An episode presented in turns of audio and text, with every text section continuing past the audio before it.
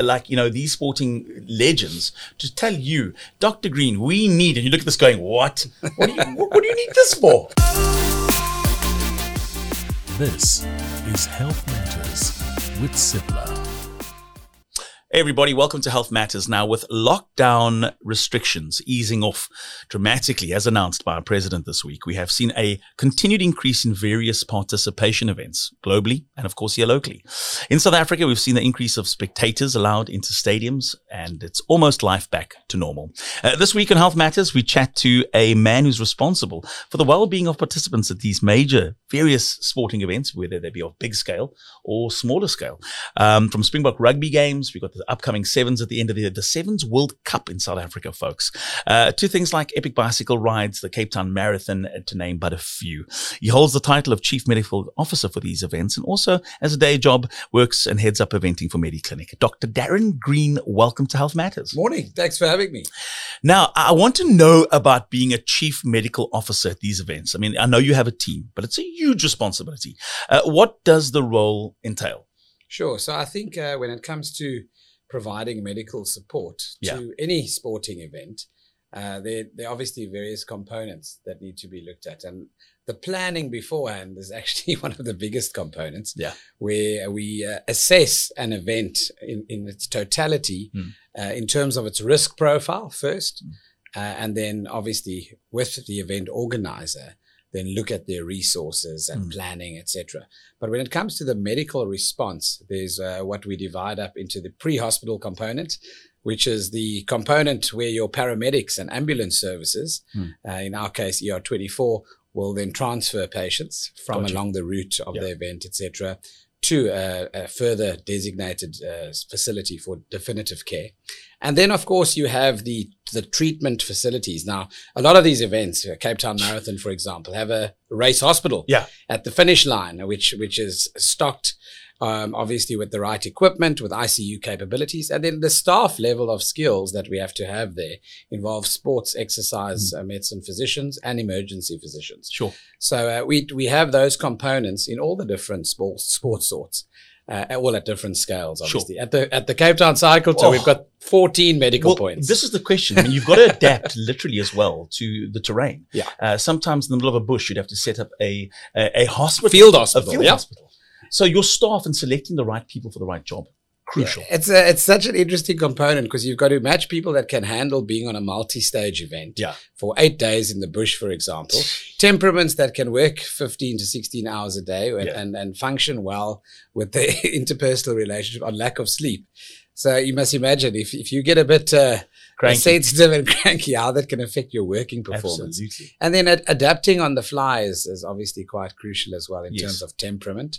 But uh, yeah, you're just never ever greater than the game or the sport that you serve. You, Sure. you humbled every time with something that happens that just keeps you on your toes to learn something and to be more vigilant and prepare better the next time. And we go from events where we've got participation on, on a, a mass level to more specific sports. Now, I think of rugby, I think of cricket, I think of soccer, I think of sports where we've got professional athletes from around the world coming to a Cape Town stadium, for example, Yes. uh, to yes. compete. And then you've got to set up and structure according to almost the dynamics within that team, the things, kind of things that they require to have. And I, I mean, if you look at some of the the the, the, the requirements, defibs, this, that, X-ray, Oh, mobile, equipment X-ray, stuff, yeah. equipment side, you've got to be able to be ready at Mm. any given stage to take somebody from the field and straight into almost like a theater. Yeah, so if you think about it, the different sporting codes, Yeah. uh, the international bodies like FIFA for soccer, uh, for rugby it'll be World Rugby. And you're on that board, And that World of. World Rugby. Yeah, we so we yeah. So I sit on the faculty for World Rugby in terms of training Yeah. of doctors um, in South. Africa, with four other colleagues that are really really skilled at what they do in providing emergency immediate care in rugby next to the field, Yeah. etc. But uh, nevertheless, what what is important when it comes to the the scaling of these events, all the different uh, international federations have guidelines and and uh, requirements. From my side, when I run an event from MediClinic side, Mm. it often that standard might not be enough. If a MediClinic will have its own standard own, right. where we have to then either suggest either supplementing that. As well. Mm. Um, and then uh, we provide them that standard that we are happy with Sure. to meet those requirements. But you can imagine the needs differ completely from netball, from rugby to tennis. I mean, when we had Nadal and Federer, You were the chief medical, officer of that event. I mean, how special Match was in Africa. That's it. Nadal, and I mean, that was just sold out everywhere. It was such a spectacle. But being sure that there, because I mean, you look at like a Nadal, for example, he's got a medical team. He doesn't have a, a doctor. He's got a team that travels with him. So the rider from he, like, you know, these sporting legends to tell you, Dr. Green, we need, and you look at this going, what? What do you, what, what do you need this for? I need this flavored uh, still water, please. really? No, no. So I mean, it's wonderful, but we've Yeah. got such a good relationship with a lot of the international federations, Sure. and uh, and uh, you you get to to know Mm. obviously what the minimum requirements are, Yeah. and then uh, the guys are open to to learn and be taught. You know, I think what makes the eventing scene and eventing medicine so exciting. Is that it continuously changes and adapts? That you need Got to you. keep upskilling, Yeah. um, and then you also need to uh, realize that the innovation and problem solving ability of the team, Mm. The group is always better than one person. Yeah. So collective creativity trumps the trumps the individual every time. Now, obviously, moving from event to event, there are some injuries that happen to be routine routine injuries. But by that I mean you see them a lot. You see them whether it's on a cycling that's uh, that it might be a muscular uh, issue or the massive dehydration dehydration word, and that dehydration gets used a lot, and you see it a lot. Um, what are the most common injuries you Sure. see, and and obviously they can be prevented. Yes, yes, yes. So we have the two groups will be illnesses Yeah. or injuries. Sure. And the injuries uh, can be affected by the conditions. Wet roads, oil spills, uh, just dangerous turns, hospital dry, coming around, uh, you know, the, the steep downhills, etc. And then technical terrain on mountain biking events as well. You can Yeah. think of that. So injuries wise, cycling events, typically upper limb injuries where your shoulders are involved, your clavicles, uh, your collarbones for the layman out there, and then your elbows and wrists are big injuries that you find because you break the fall Sure. with that uh, im- you know, that absorption of the impact first. If you come off the bike, you can injure your hips um, and knock that against a rock or a tree stump. Uh, and then the knees and ankles. Obviously, if you don't click out your cleats in time, you can injure your foot and your ankle quite significantly. So injuries range from from the top, and then of course we can't forget head injuries, eh, with concussion. yeah. If you think about the helmet, so part of our assessment involves evaluating the the helmet, looking for fractures of the foam, Yes. on site immediately um, as part of a head injury assessment.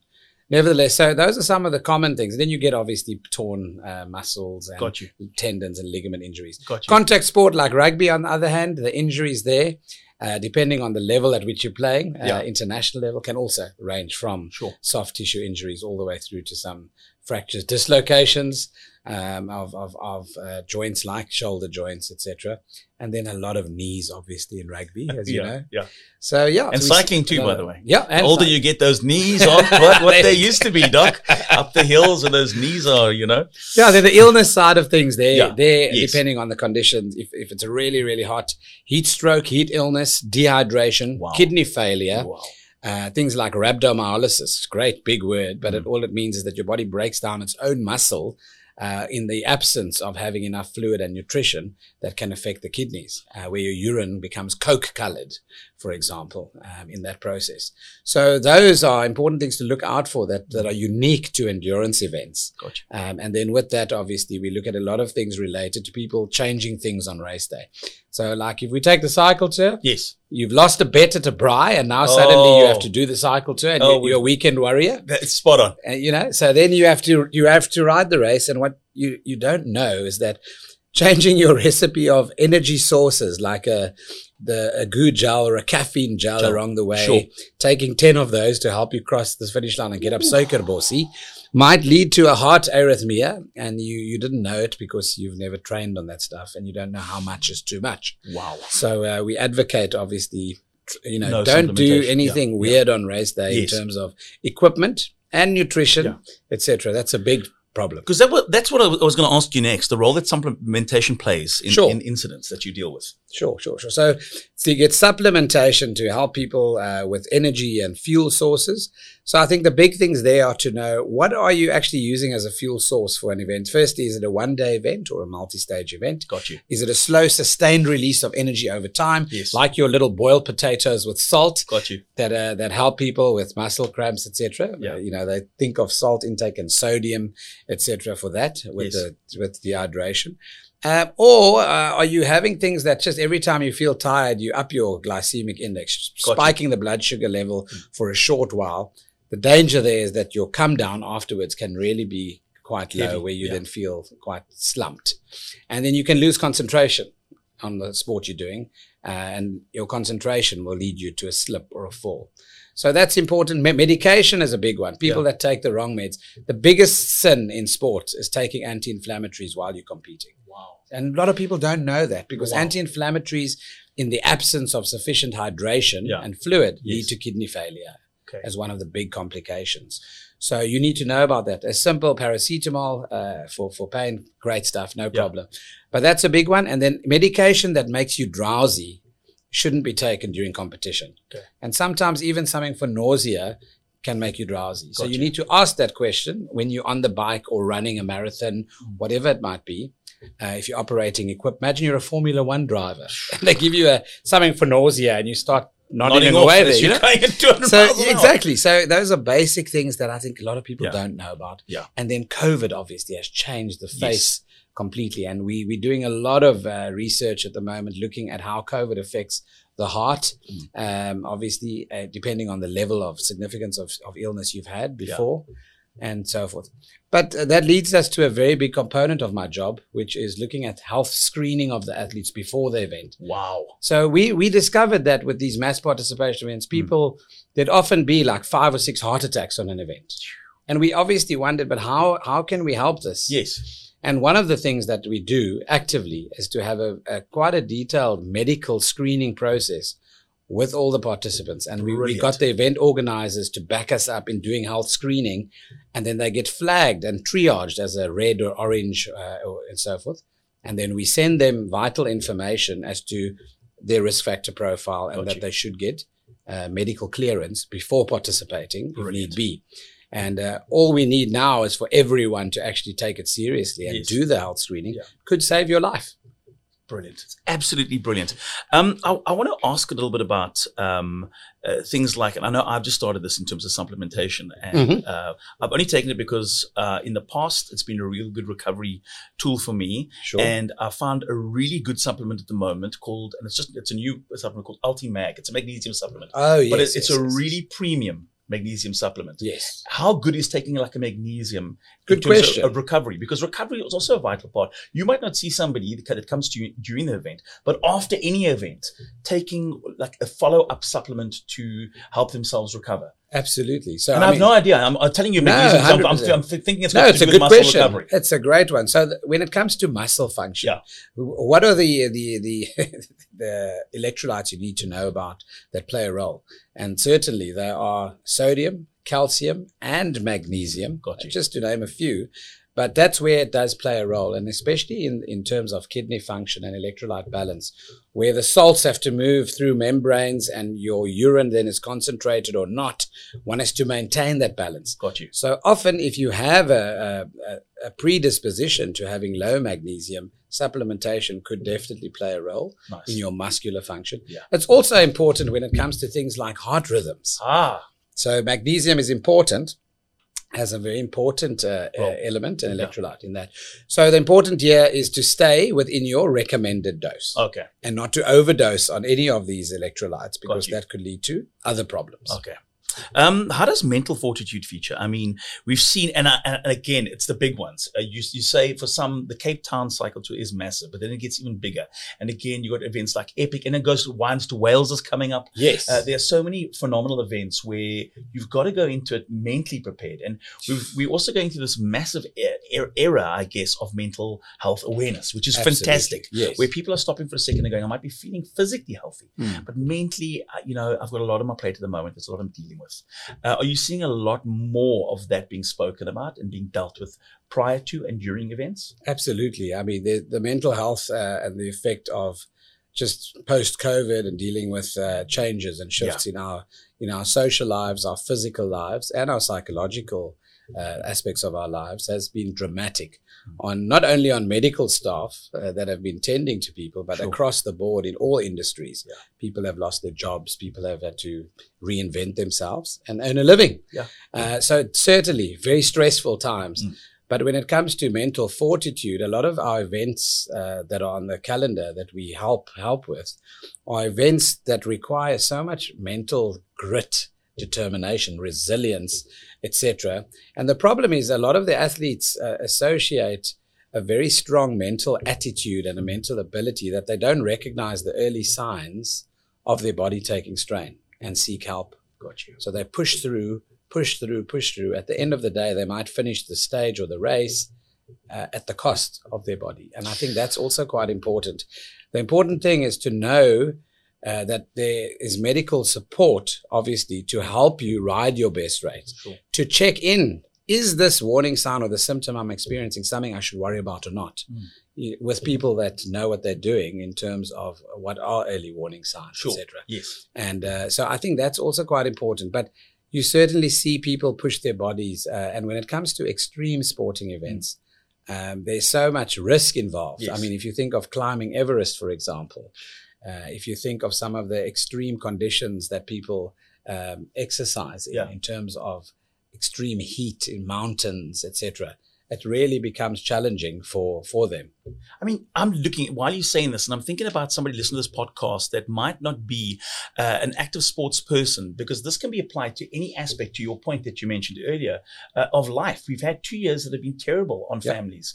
Uh, yet we see family members getting out of bed every morning and going through the rigors of a day that entails juggling kids, financial responsibilities, a heavy job load at the office, and you know what it is? They mentally push themselves to get out of bed and go through that process every single day. Mm. And to that person that never stops for a second to actually kind of assess where they are, to your point, it takes a, a massive toll on the body. And eventually gets to a point where something's got to give, and inevitably it does. And normally it's your health that gives. Sure. So, well, what do they say? If you don't make time for your wellness, you'll make time for your illness. Wow. So that's a, that's a big one, and it makes complete sense yeah. because uh, the chronic effects of stress um, and cortisol, uh, it's the high steroid levels, obviously, um, and what that effect it has on simple day-to-day things like your blood pressure, your pulse, your hormone levels, your chemistry, and how that then spills over into your irritability, your patience with people around you, how you become a little bit agitated and uh, you're short-fused. Those are all early warning signs, you know, that you need help and that you need to change something. But I think all of us need to be a little bit more vigilant in helping each other identify those things Yeah. and then supporting each other till we actually get our get, get our health checked out and sorted out. What I love, and I want to end with this, uh, what I love is that you, every single day, almost every single day, it's only the days that you're very heavily involved in events, uh, offer on your social platforms as well words and pearls of wisdom that are free. And they're kind of uh all related and tied into mental health. And it's something you do on a daily basis, whether it's a one liner, whether it's a little bit of information around uh, a certain aspect of life that people are going through. Uh, you put it out there because that kind of a balance of having a good physical Mm. well-being and mental health uh, uh, well well-being is essential and it's something that, that that you do on a daily basis know, we know that the brain and performance in general is dependent on having the foundational drivers in your life sorted Mm. out, and those are how you sleep, your nutrition, your your social relationship, and taking time out to actually be mindful of uh, of where you're at, taking stock, and then planning ahead. Dr. Darren Green, we've got all the time in the world to have you back again and again and again. You were absolutely brilliant to chat to, and I'm sure there's many more aspects of life and general well-being that we'd love to hear from you about and love to pick your brain about as well. Absolute pleasure, anytime. Dr. Darren Green, thank you so much. This is Health Matters. It is brought to you by Cipla. I'm Ryan O'Connor. Remember to like, subscribe, and join us again for another episode soon.